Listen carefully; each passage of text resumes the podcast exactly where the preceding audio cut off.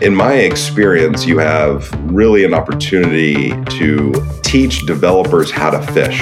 And if you teach them well, what comes back to security is exponentially more than what you put into it. How do we get security part of the feedback cycle of the business? We're in this together. And so you have to be in the thick of it day to day, rolling up your sleeves and working with them. And so that's the first thing about culture. Hi, I'm Guy Podjarny, CEO and co founder of Snyk. and you're listening to The Secure Developer, a podcast about security for developers, covering security tools and practices you can and should adopt into your development workflow. It is a part of the Secure Developer community. Check out thesecuredeveloper.com for great talks and content about developer security and to ask questions and share your knowledge. The Secure Developer is brought to you by HeavyBit, a program dedicated to helping startups take their developer products to market. For more information, visit heavybit.com.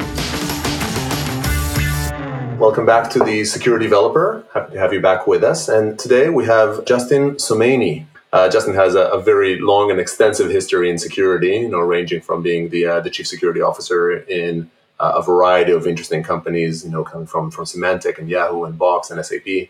I'll, I'll let him sort of tell his uh, his story in a sec. Uh, but welcome to the show, Justin. Thank you for having me. It's great to be here.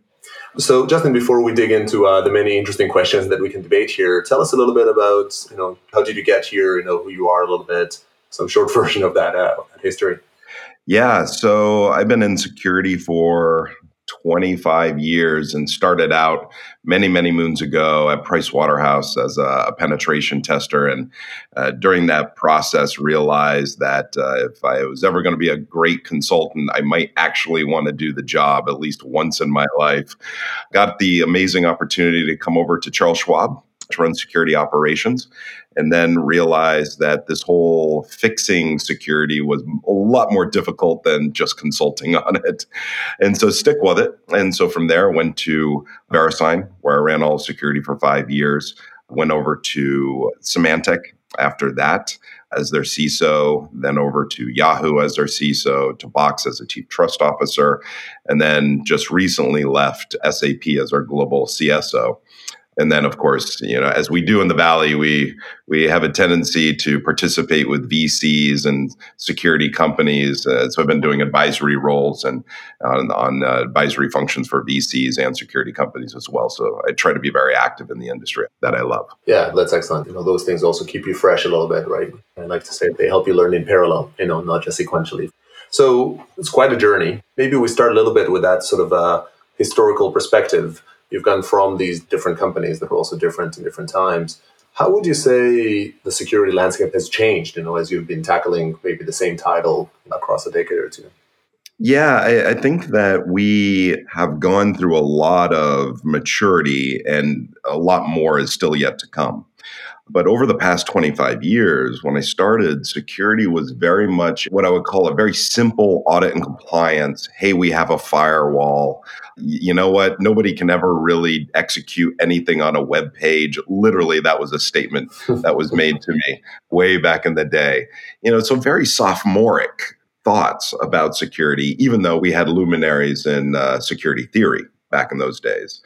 But as we've matured and grown, I, I think that we've really grappled a, a deeper technical base of what's going on, hence application security and driving it deeper into the nuances of coding and development and how coding is really done, in spite of the acceleration that software development has gone through over the past 15 to 20 years.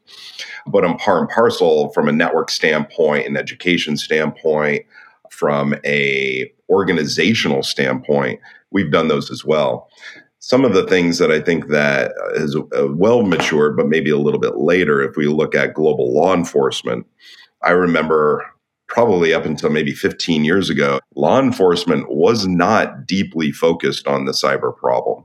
It was a bit of a joke in a lot of ways. You know, I hate to say this. Uh, uh I have a lot of deep love and affinity for law enforcement globally that deals with this problem, but there were other challenges that they were looking at. That's a very different story today. Uh, when you look at the FBI or Interpol or Europol or some of the other uh, agencies around the globe, they have dramatically matured. mm-hmm. to kind of deal with the problem as that threat has increased. So we've seen a lot of changes, but quite honestly, I, I think we're maybe in the uh, the first quarter of maturity in application security or in security as a whole. Not unlike, you know, they're still robbing banks, yeah. and that's been around for a while. And we look at other industries, uh, such as legal or finance, that have been around for a very long time. Yeah. And in spite of that, they're still maturing themselves at a slower pace, of course. I, I think we have a long way to go. Yeah, we're still at the beginning. You know, some some changes I think are are obvious in the landscape as you know, as some tech uh, has has changed. You know, like you know, mobile devices or others.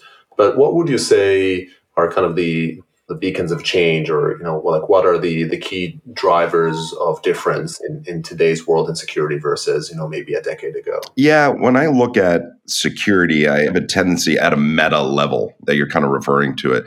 I take a step back and i think about there's a big difference between security theory and applied security so if we take security theory about how we attach confidentiality, integrity, and availability to data and its transactions, in a mainframe world, that's fairly simple. You apply it in the mainframe. It's a centralized model. You've got green screens that are basically just windows into that data and transactions. So it's fairly easy to implement a CIA model to that. Mm-hmm. But what we saw with a transformation from mainframe to client server, the world dramatically changed. And theory didn't change, but how it was applied did.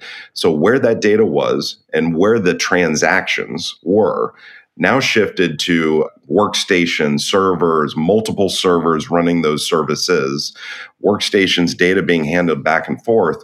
So we had a, an explosion of complexity simply because the data and transactions moved and we did not have the mechanisms to apply CIA to it. If we move forward from client server into client cloud, now those services are on the internet with a more insecure, uh, hostile direct access environment, shall we say.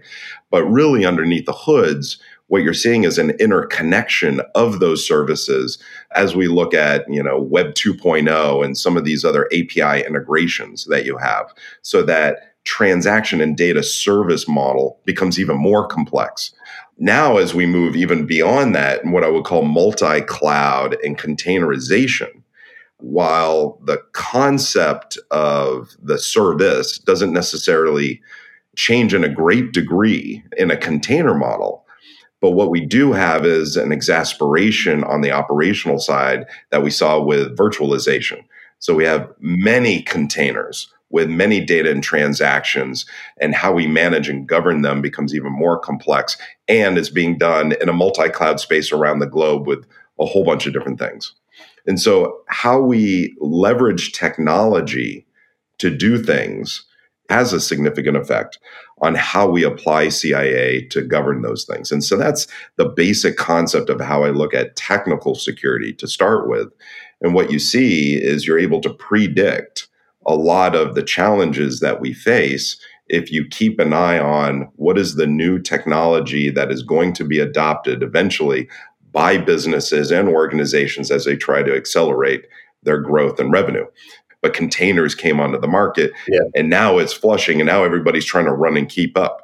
We can also do the prediction with serverless, you know, a whole bunch of things that are, yeah. you know, just starting to take hold.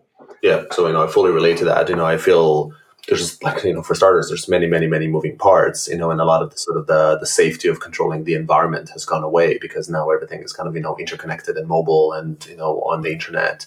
I guess you know maybe before we go to sort of the next challenge i mean what have you seen as kind of strategies like successful strategies to help tackle that? You know like it feels like definitely a big battle. What do people do or what have you done maybe that you've seen work to conceptually try and, and kind of adjust to this uh, fragmentation? Yeah, the security management model that I try to approach, I'm a big believer in in a general statement, the centralization of a security function, so you can get uh, some leverage.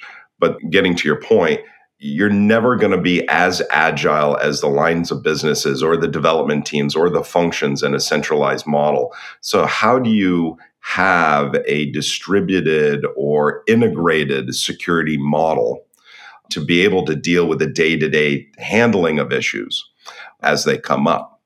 And as a result of that, generally what you have, and this is more pronounced in application security than it is with security operations.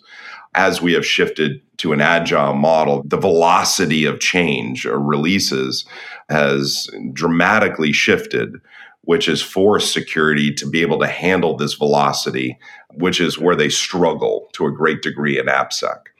But one of the models is having embedded individuals in those line of businesses but secondary to that is really finding ways to not only educate and empower the development teams, but also make it clear that because of the models and the decisions that they've taken, there's a significant accountability that they have in the security model as well. And this is where the first problem really comes in with basic security teams and developers is because they are two very different camps, uh, mindsets, and, and beliefs.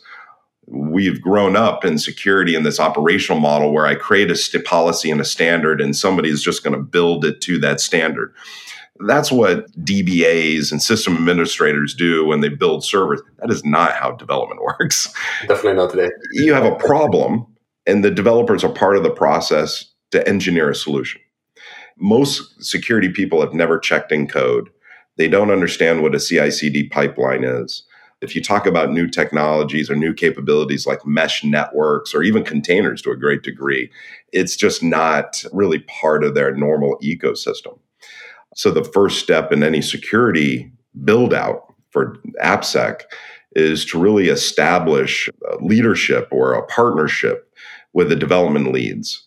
One, a general understanding and agreed upon problem set security coming to the table with proposed solutions, but not a dictation on what the answer is, but you know, a series of answers so that the development leads or development teams can be part of that conversation. But being part of that conversation also means that they're now enrolled, that they're adopting, and that means you're going to have greater efficacy and integration and implementation of those, like static analysis tools and things like that.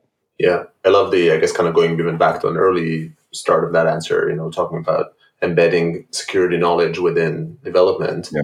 But it sounds, or to security champions even, or the likes. But you're talking about also, like, you know, just as equally important is almost the embedding of development knowledge within security and also of ensuring that people are abreast on it and having those shared conversations. I guess when, you know, like in Agile, there is no like, hey, there's like some you know glorified uh, design meeting that happened that security needs to be a part of. Yeah. i mean how in practice does that work? Do you sort of take developers and make them a part of the security team? Do you send your security people to sort of to learn how to code? Like how have you seen that work? There's two what i would say parallel paths. One is how do you get just as much automation of security into that ci cd process uh, as possible with the developers, you know, of course, because they're the ones that are actually going to have to deal with the output. And so if they're not part of this, it's not going to go well. Yeah. In my experience, you have really an opportunity to teach developers how to fish. And if you teach them well, what comes back to you, security, is exponentially more than what you put into it. Let me explain. If I can teach a developer the basic concepts of security that we look for and how we look for them in general, they're able to shard that into the myriad of different ways that things are actually developed and implemented and coded, et cetera, to be able to come back into that process and actually give advice on better solutions. And so education and training is really big, but it's very difficult to scale. So you have labs, hands-on experience is probably the best one to do. And so you have those mechanisms and it's a train the trainer model. I'm a big believer in that.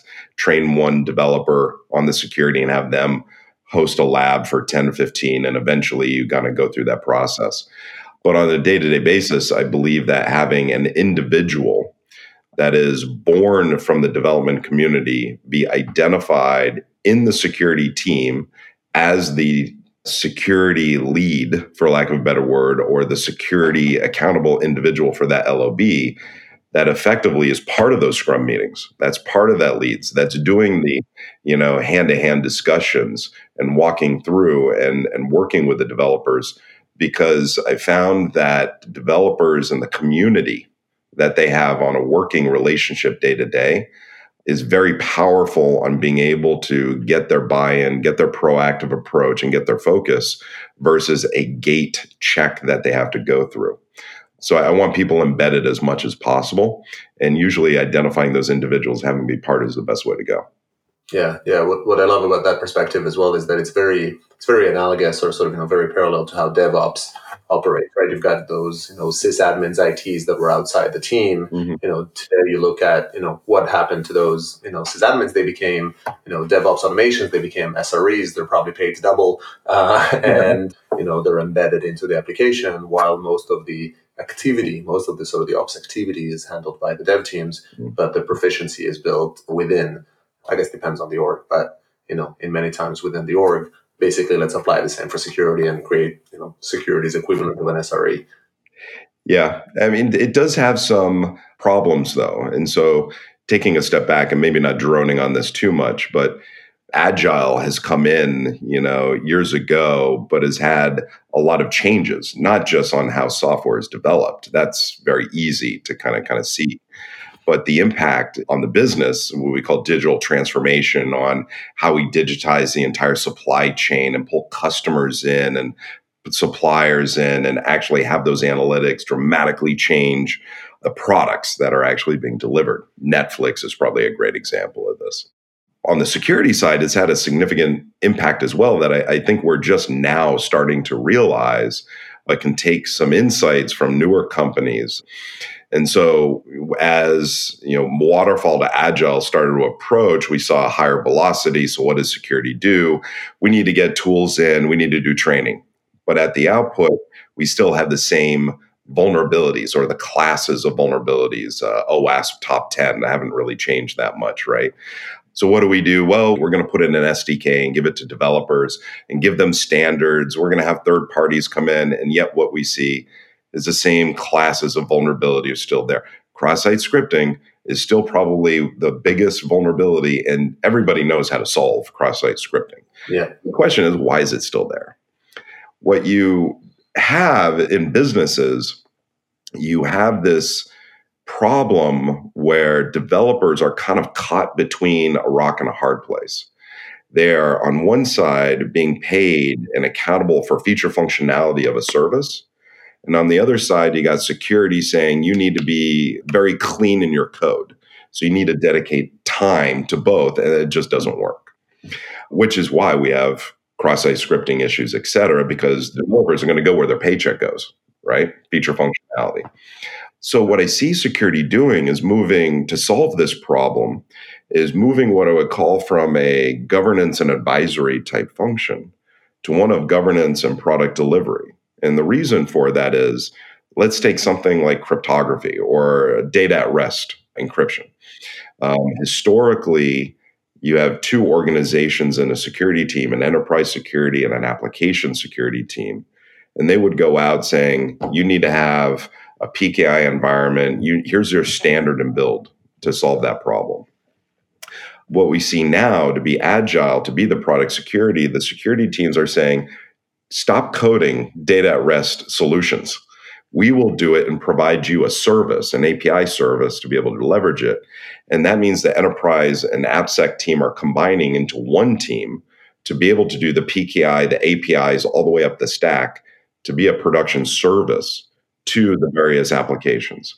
And that's a very different organizational and skill set model than we've ever seen before. And I think that's a significant change that we're going through right now. Yeah, it makes a lot of sense. I guess the you're tapping into some of the advantages. There's a lot of conversations about the advantages of DevOps from a security perspective and the advantages of agility. Probably the most well touted one or most touted one is speed. You know, is the fact that you can patch faster. But you're you're sort of highlighting a different one, which is well, if the system is more library oriented and microservice oriented and the likes, then I can interject, or the security team can interject more elegantly by being a component of the system that is security conscious. Yeah, when you look at born in the cloud companies, mm-hmm. security started with one developer solving a problem. And uh, being in the valley, of course, you, you talk to tons of them. And it's like one developer saying, I need to create an identity and authentication mechanism for our service. Okay. And then how did it grow? Well, I needed to create a logging API. Then I needed to create a crypto. And then eventually we had customers saying we need to be certified. So we got some of those governance people. Yeah. But it was born a very different model than what other companies that have been around a long time are going in reverse. And so I think there's a lot of lessons in regards to why they have done it and the scalability that they have as a result. And I think it's an incredible opportunity. Yeah, it makes a lot of sense. And I guess for that, you need to transform not just how you work, but actually the makeup and the skill set inside of your security teams to be able to, Mm. to provide these types of solutions. Yeah, I, I would say a security team's staff will rotate about a third, maybe a half, from process management that we do today generally into developers. And as a result of that, they're developing internal tools as well to be used. But what does that do to the security workforce? Yeah. I think that's a big impact that uh, will be going on for 10, 15 years. Yeah. On the flip side, I guess it, it might be an answer to the infamous security talent shortage, you know, that, that never really does get resolved. Yeah. Not that developers are that plentiful, but, you know, a slightly more sort of varied talent pool there. Yeah. You know, we talk a lot about application security, but when we were spoken before, you were mentioning how application security extends more or will extend more, maybe, you know, when you compare it to endpoint security alike, that's an area that is not as mature as it should be compared to the risk. I guess what's your view on the AppSec industry, if you will? Yeah, I, I think the AppSec industry is absolutely horrible. And the reason why I say that is not that good people haven't tried, but it's a very difficult problem to create a business. And so, for example, how many firewall vendors, endpoint solutions, et cetera, do we have out there? A lot. Uh, go to RSA. You know, how many of them are dealing with application security versus anything else? And yet, when you look at the problems that we face as an industry, 90, 95, 98% perhaps are at the code level. So this makes no sense whatsoever. The only reason why it makes sense is that it's so much easier to create a network control access point than it is to do a mature static analysis kind of model. And it's very, very difficult to do AppSec from a vendor standpoint. Because of that, what you see in organizations is that the solutions that a vendor can put in has no context to the application development, service, or business in which a company has. So it makes it very, very difficult to create a one size fits all, so to speak, solution when our environments are pretty different, especially for cloud services. Let me put it that way.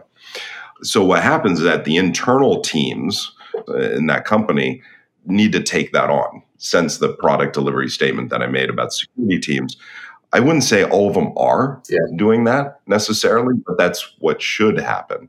But this is where why I say application security is pretty bad. On one side, we have a complexity and a problem and a difficult business model to create a vendor in this space to solve the problems.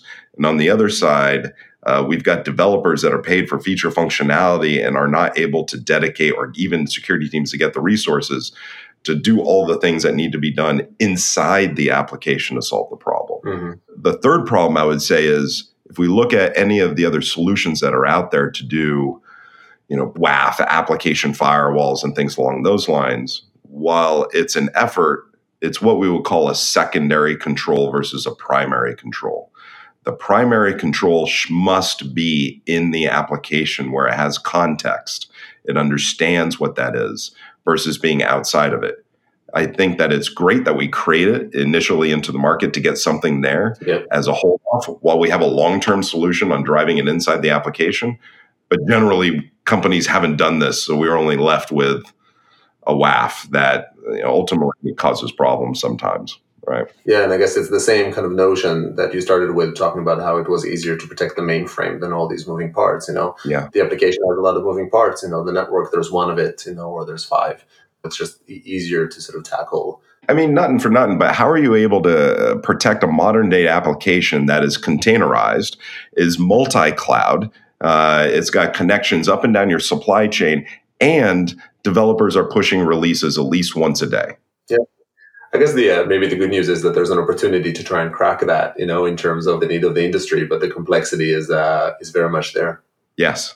Is it safe to add to that that there's a shift in people? I mean, I think, you know, I definitely talk a lot about that, which is, you know, one aspect of it is the complexity. Mm.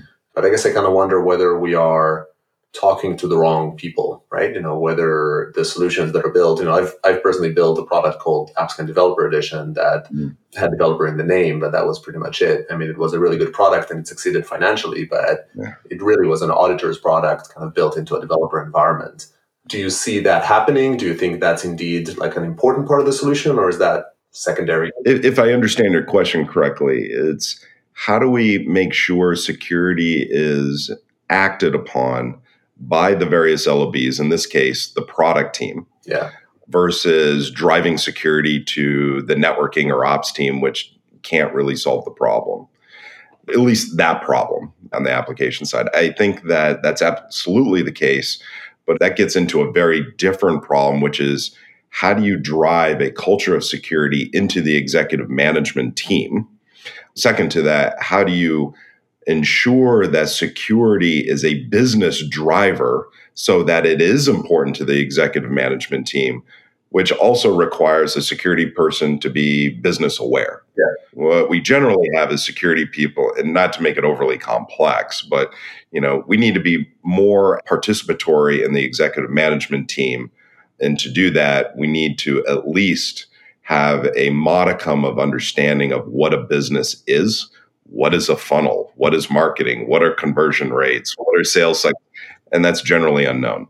What that allows you to do is to use all the tools in your belt customer requirements demands competitive analysis of other you know competitors in the market from feature functionality standpoint solicitation on deal flows and the sales cycle and how you can shorten that and bring that to the product managers and say, with better security, we can increase net promoter score, we can shorten the sales cycle, we can actually possibly drive top line revenue if we have really lock solid security implemented and have a lean forward approach on how we open the APIs to other partners and networks and all these other things.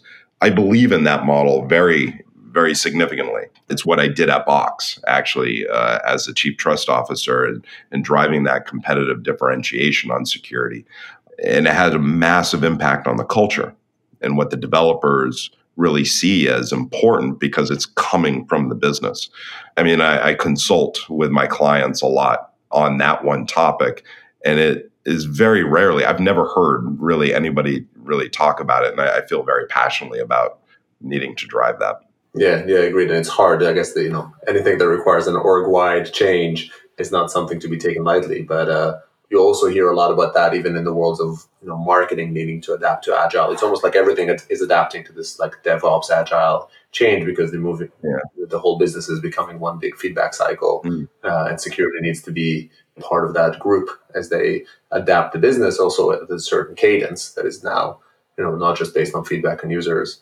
I guess the one of the key challenges is that security's feedback cycle is kind of bad, right? Like it doesn't hurt until you're breached, and then it hurts really bad. You know, it's uh, it's hard sometimes to sort of know if you're doing it right. You know, I really like the way you just put that that feedback cycle. Uh, honestly, I've never heard that. One, it makes a lot of sense, and it relates obviously to a whole bunch of things. Yeah, I, I think if I was going to phrase it a different, you know, what I was saying a different way, using your words, how do we get security part of the feedback cycle of the business? They are so focused on hearing about what Gartner is saying, what customers are saying, and what the competitors are doing. How do we pull, tease out the security isms of those three and have it be part of life cycle so now they pay attention and drive it inside their orgs? Oh, hallelujah. Now we need to actually get that done. so actually with that, you know, there's one other bit that I want to make sure that we cover before we do it. And this is actually a decent segue is to talk indeed about corporate cultures and security within those environments. So you've seen, you know, big and small and also kind of over time, you know, what would you say, you know, working with, you know, Symantec, Yahoo Box, you know, SAP, how does the corporate culture play into it? And maybe to try and kind of give it a practical sense, I mean, how did you need to adjust your approach, right? You know, like to change what would work given that surrounding? Yeah, culture is an interesting thing, you know, and it, there's no one, take any company, there's no one culture. But all of them have it. And so I, when you look at security and you approach about implementing it, what you're really talking about is how can I move the needle for somebody else? How do I understand what their challenges are, what they're trying to do, and get them on board with the problem that we're trying to solve and know their role into that? Culture is a massively important thing to not only break into that behavior change, but also solidify security as a, a core value of that organization. And so when you look at like a Yahoo being in Sunnyvale and one of the bastions of the internet, you know, back in the day and coming around, and at that particular time going in, it was you had Facebook, you had Google, especially coming in, and a lot of competition that they once dominated. And so there was a bit of a turnaround within the company culture that needed to be aware. I had five CEOs within 12 months. Not a fun experience. So, to get to the developers, you had to understand the challenges that they were facing when they were going through their own transformation in the business. And how can you help solve some of their problems if you're asking them to help you solve some of theirs? So, it's the we're in this together. How can we move forward? And I think that statement holds true in any other company. In Box, for a great example, you know what, we're starting out, we're a startup, we're breaking through, we're going to go IPO. We've got massive competition from Microsoft and Dropbox and the like. We have limited, massively limited resources and money and all those other wonderful things. We're in this together and we need to fight. You can't have that we're in this together when you're doing a keynote and then walking away issuing a standard. That doesn't happen. And so you have to be in the thick of it day to day listening, hearing, and working and rolling up your sleeves and working with them. And so that's the first thing about culture. The second thing is the development culture versus any other team's culture is very different. And most security people don't understand that as well. Where the developers, they're the creatives of technology, for, for lack of a better word. And so they're very accustomed of being presented a problem and they're tasked with figuring out how to solve it versus what we've historically done in security, which is security comes up with a policy and standard, i.e., what the answer is, and we give it to somebody else to just implement. That doesn't work very well in development communities. And so, what you need to do is you need to go in with not only a clear definition of what the problems are, but probably a couple of options on how to solve it and solicit the input, advice, and guidance of the development community on that ultimate answer. If you don't do that they're going to reject it it doesn't work. You don't understand you know the development process the codes the languages all the other complexities that they deal with. And honestly at the end of the day a business is either a product or a sales company. It's not a security company. You don't have the political power. So you got to be in there. You got to win the hearts and minds and to do that you got to check your ego at the door because everybody else knows it you know, everybody else knows you're not as smart as you think you are. And generally, they're smarter than you in the development space. Let's let's to unpack there. I think we're uh, we might need to do another episode because there's so much more to sort of even uh, even chat there. A lot of great insights here. You know, going from kind of starting comments about security needing to to move from this governance and advisory to governance via product delivery. You know, the the need to build security expertise within dev, whether it's a security champion, or sort of make that a part of the component uh, we talked a lot about how you have to sort of figure out the security business value. And from there, like to understand what's the value, how do you turn security into a, a business differentiator and get that into the feedback loop of the business? And fundamentally do all of that within the context of the culture, sort of understand what makes the surrounding tick, which I guess it sounds like the end goal is the same, you know, like it's still those same elements of like embedding into the fabric, but maybe the business drivers and the you know what's doable and what's not you know sort of changes per per the organization so not easy tasks but i think really really useful perspectives to sort of run forward with. I i, I really enjoy this. I ramble on for 10 minutes and you succinctly and accurately say yeah okay one sentence. This is what you're saying. I'm like that's fantastic. Thank you. Communication matters. So before I, uh, I let you go here i like to ask every guest coming on the show you know if you had one tip or you know one pet peeve you want to talk about to try and give to a team that's looking to level up their security caliber, right? To sort of do security better. What would that be? Yeah, I I love my industry. I love security. I feel that I'm possessive It's my industry, so to speak. We're all in this together. but within that environment, there's a lot of collaboration. We share a lot within the security industry. We're open, we're accepting. And so the one thing that I would say to a developer is just reach out and say, I want to learn. I'd like to be a little bit better. You will be amazed. And to anybody, myself, anybody on LinkedIn, anybody that you see, you will be amazed at the response of, of welcome and participation that you see to kind of level up education or anything that you might need. Yeah, that's a great tip. You know, like you know, seek out to learn, and you know, you shall find. Yeah. So I guess you know that's also you know you just teed this up, but I was just going to ask if somebody has further you know comments, feedback, you know, questions for you to ask, you know, on the Twitters or others. How can they find you? Uh, Justin at Somaini.net is my email address. I'm on LinkedIn and my website's down, but I'll be building that up again. I don't really do Twitter, but I'm on LinkedIn a bit. That's good to know you're on a social network. Justin, this was a pleasure. Uh, thanks for coming on the show. Thank you very much. And thanks to everybody for tuning in, and I hope you join us for the next one. That's all we have time for today. If you'd like to come on as a guest on this show or get involved in this community, find us at thesecuredeveloper.com or on Twitter at thesecuredev. Visit heavybit.com to find additional episodes, full transcriptions, and other great podcasts. See you next time.